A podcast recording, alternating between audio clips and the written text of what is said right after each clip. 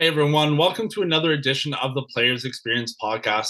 On today's episode, we are welcoming in three-time Paralympic medalist Tyler McGregor to share his story about his disability and how he overcame it to go from being in the hospital to competing in the Olympics and World Championships and so much more, and what it really means to him to be part of the Paralympic community, what the overall experience at the Games was, and so much more.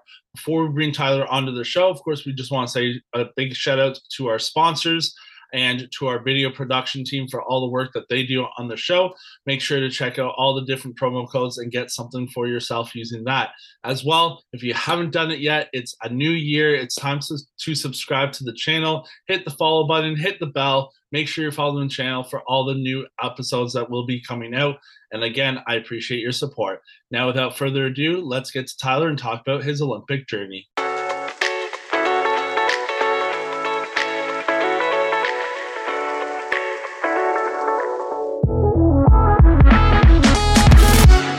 Hey, Tyler, how's it going today?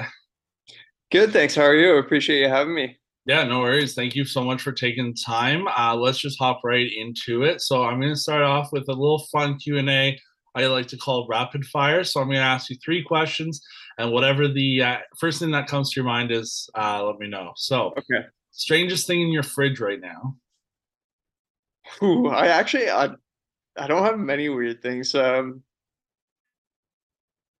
Honestly, nothing really strange. Probably beets or like some other, I don't even know what it is. My mom made some sort of pickled thing that just is sitting in the back of my fridge, and I have not touched or even looked at.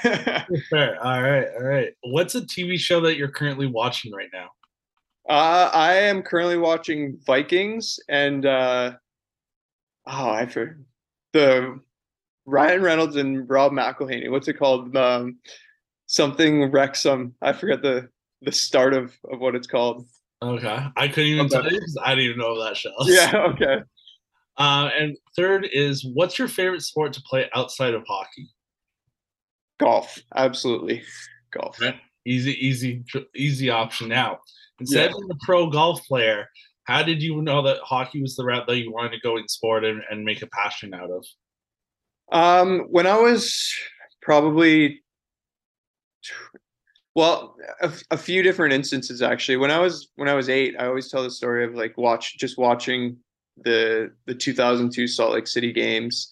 Like Joe Sakic was my childhood hockey hero, and watching Canada win the women's gold medal, and then I think it was a day or two later, watching the men win their first medal in men's hockey in 50 years. Joe Sakic scored the game-winning goal. Like that was when I was just like, I want to do that. And so that was pretty early on. And then I played both avidly as a kid, obviously.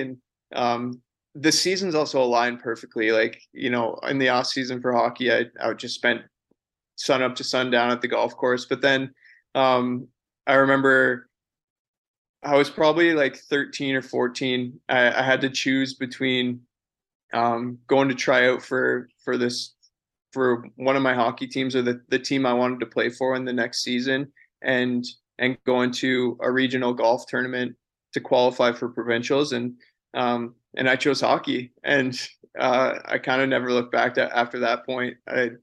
It kind of took the lead role, I guess, in my life. And so, yeah, there was a few instances like that where I was just convinced that was the right path for me.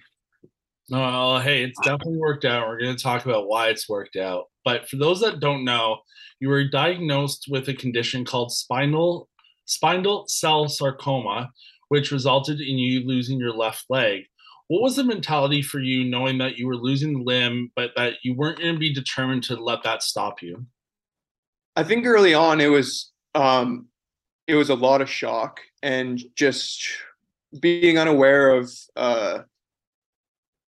really like this new environment. I grew up in a small town where there wasn't really any amputees or anyone really, not a whole lot of people at least, living with the disability. So it was kind of just unfamiliar So a lot of my mindset was just trying to learn as much as possible about kind of the reality that I was facing.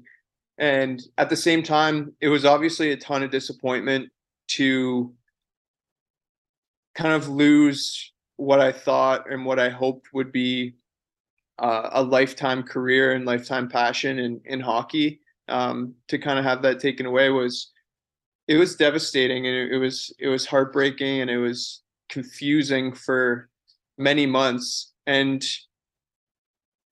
yet, like, at the same time, my passion and my love for hockey just continued to grow. It's kind of, while I was in the hospital, like, what I turned to for joy each day, just being able to turn on a hockey game and to talk hockey with my teammates and you know, so many of those things. And then you know, for me, it was about adapting as quick as possible and finding a way to continue to have it as part of my life. And kind of through that process of recovery after I had my amputation, you know, I tried to learn to skate. I learned to skate as an above knee amputee. And then I was just slowly kind of introduced to the world of the Paralympics, and I found sledge hockey, or para hockey, and that kind of offered me the opportunity to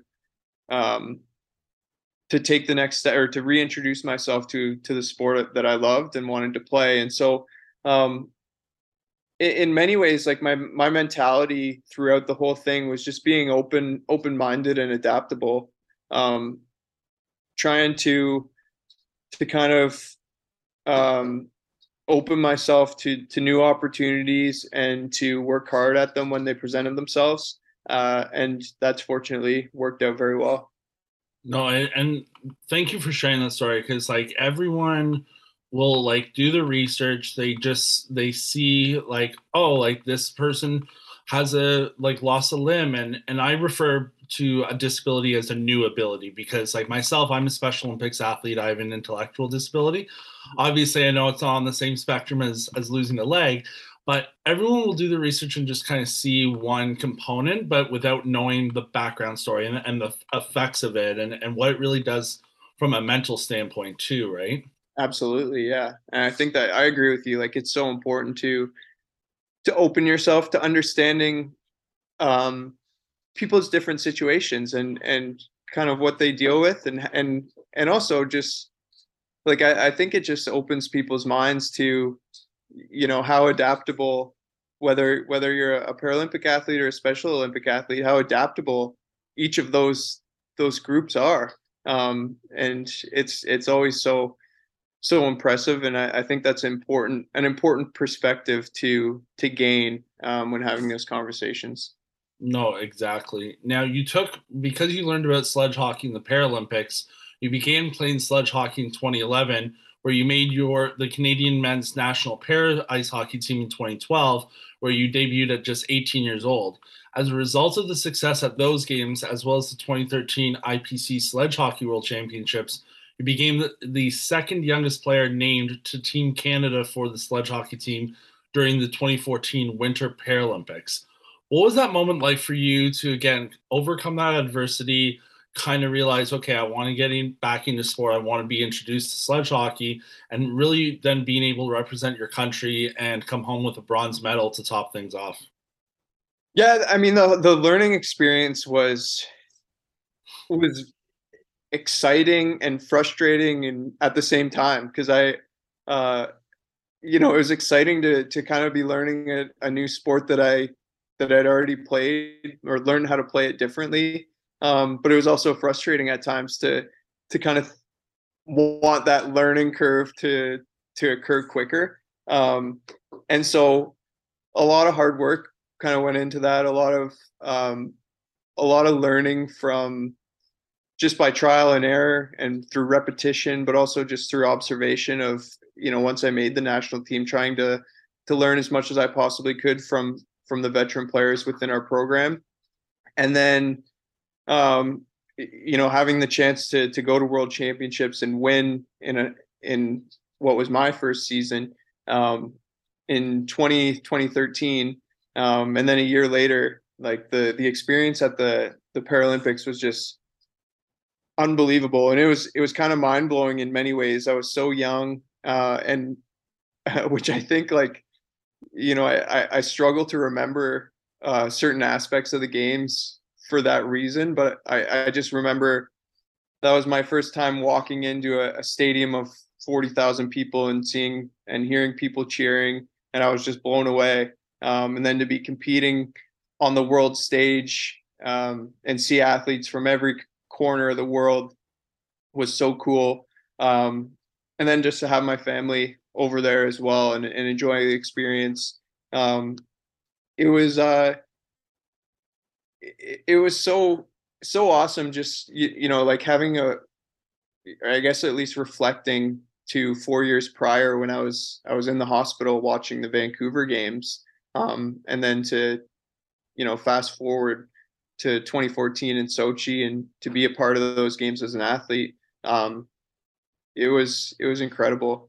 And I think just, you know, being able to represent Canada there, and it's something that I'm very proud of and honored to be able to do. That's incredible. And like, you're right. It's all about perception and really what you want to do as a dream, where you go from, like you said, being in the hospital, fast forward 4 years, being at the Olympics, but then fast forwarding 4 and 8 more years where you attended 2 more Paralympic games, winning silver in both of those games, as well as a couple world championships mixed in there too. How much work and dedication goes into getting prepared for events like these for you personally, and really being like getting ready to be performing on the big stage at the Olympics? Well, I think oftentimes you break your, as an athlete, like for us at least as amateur athletes, you break your kind of your training cycles into 4-year cycles. So as soon as the previous games end, you start planning out your preparation for the next ones.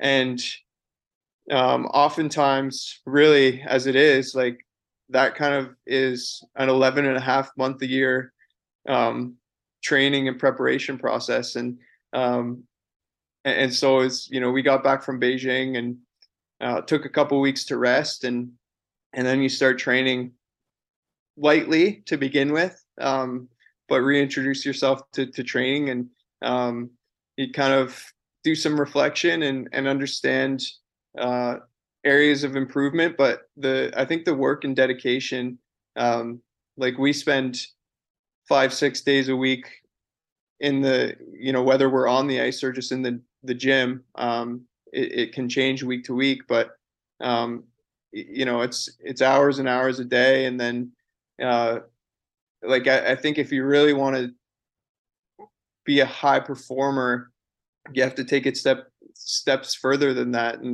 and focus on recovery and injury prevention, and you know, trying to find ways to maximize your potential.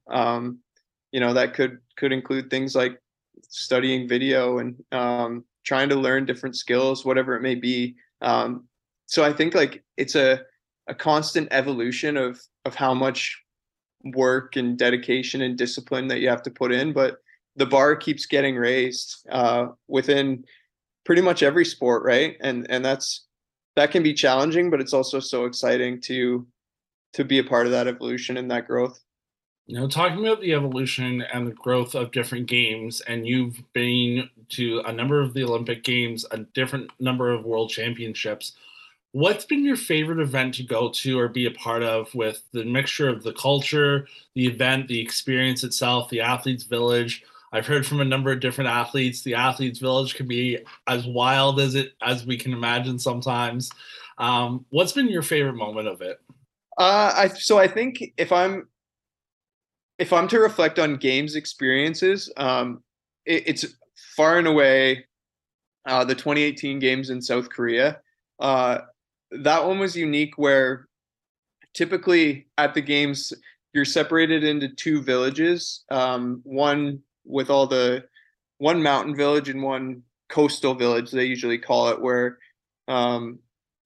you know, athletes from all over the world are kind of separated in those two. Whereas in South Korea, everyone was together in one, and there was just so many more people. The venues were incredible. The crowds that they had there were amazing. You know, for us, it was easy to access and to watch other events. For our families, they had so much ability to go watch other events and do other things outside of that. The village was so much fun there. We had such a great setup where we were in South Korea.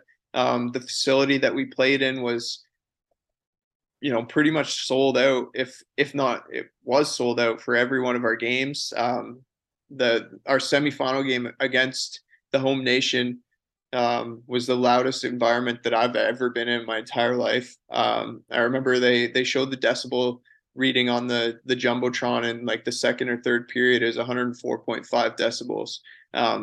So it was ridiculously loud, but just an incredible environment. Unfortunately, like that tournament itself didn't result in a gold medal. We lost in overtime, but I think the one good thing as I reflect now versus 4 or 5 years ago, however long it was, you know, I'm able to separate result from overall experience. And yeah, I think South Korea was unique, and especially looking back on it now, because we were in Beijing and there was no fans at all, and we were kind of in a bubble, obviously due to the pandemic. Like, South Korea just seems like such an incredible experience. Especially when you go from, like you said, all that to nothing. It's feels like you're just playing in a practice game down the street. Yeah, exactly. You could literally hear a pin drop in that arena. You could hear everyone's voice. Like, the worst thing I'd imagine the worst in those is like if either yourself, one of your teammates, or heck, we all know the coach and staff swear. Yeah, all you hear is after this, and like you could hear that so crystal clearly on the mics. Exactly. Yeah, nothing's a secret. Now, I've had a few different Olympians on the show and in the past, and I've asked them this question, and I want to ask you, where do you keep your Olympic medals? Some have said that they keep it at their parents' house. Some have said that they keep it in a Lululemon bag, like tucked in a corner. What about you? Where do you keep yours? Mine are easily accessible. I have a bookshelf just to my left that they kind of just they stay on there, and then, you know, I have them out. Well, I haven't had them out as much as usual over the past few years. I've been doing less personal events, but I just had them out this week, and right now they're sitting in my gym bag. So. Yeah, they most of the time sit on my bookshelf, and just kind of an easy place to keep them where I can easily access them. Makes sense. Yeah, like my medals are so beat up, and I kind of love that. Like, I think one of the best things about having them is just being able to share them, take them places, let people clink them around, you know, wear them, whatever it may be. So I hope when I'm older, they're in rough shape, as they already are. They were night one after I got some of them. I bet. We're also celebrating, like, again, it's a silver medal. It's a huge accomplishment. I bet they were clinking around quite a bit. Yeah.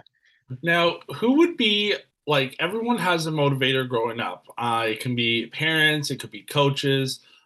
Someone just to excel you to that next level. Who was your biggest motivator growing up? So there's many people. Like, my parents were so and still have been so instrumental. The amount of investment that they made both in myself and my sister is just incredible. And so I have so much respect and admiration for them.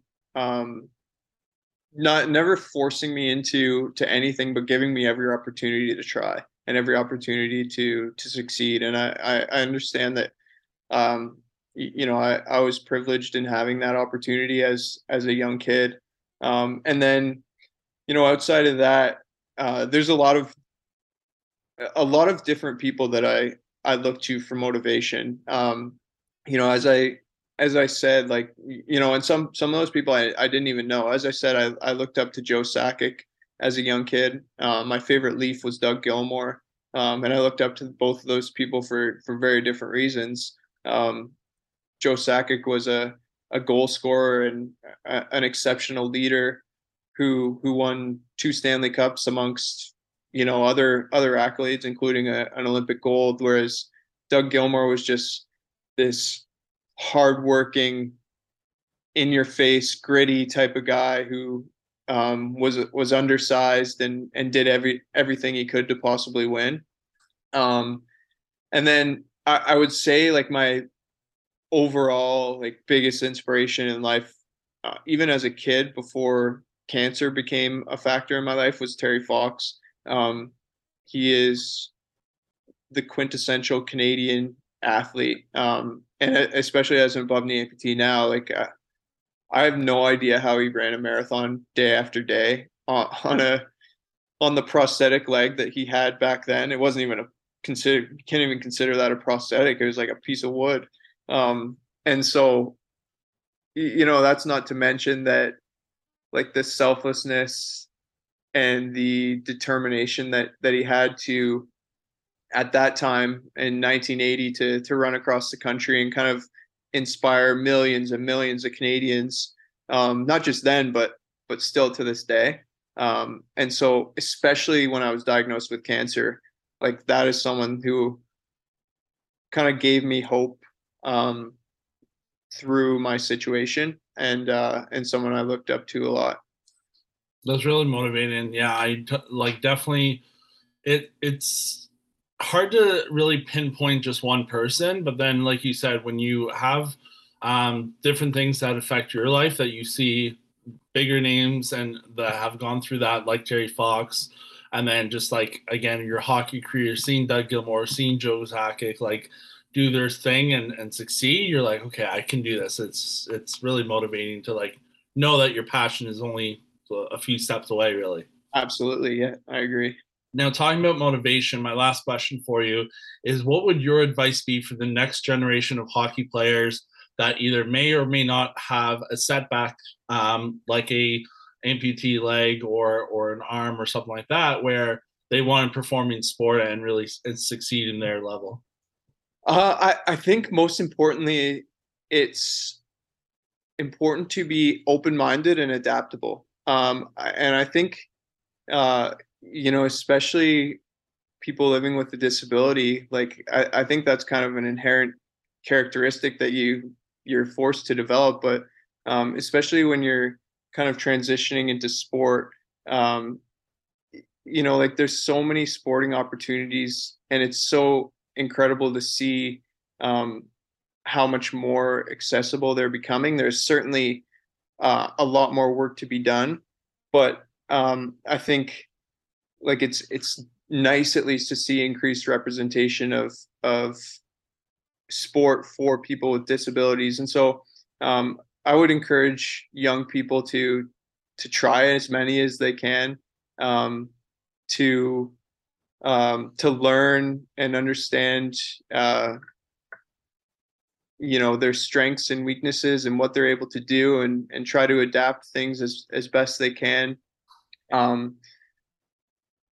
And yeah, like, there's so many opportunities out there, but I think it starts with having an open mind and trying new things, and then, you know, finding something that you like and that you really enjoy doing and you're good at. And from there, it's about developing the habits and the discipline and kind of the overall passion to wake up every day and kind of try and be better and learn how to do it at a high level. That's incredible. Well, thank you so much, Tyler. I really appreciate your time, and that's some great motivating words to end off on. All the best moving forward, and hopefully we'll see you at another future game soon. My pleasure. I appreciate you having me, Ryan. Yeah, this was awesome. So thank you very much, and have a great day. You too.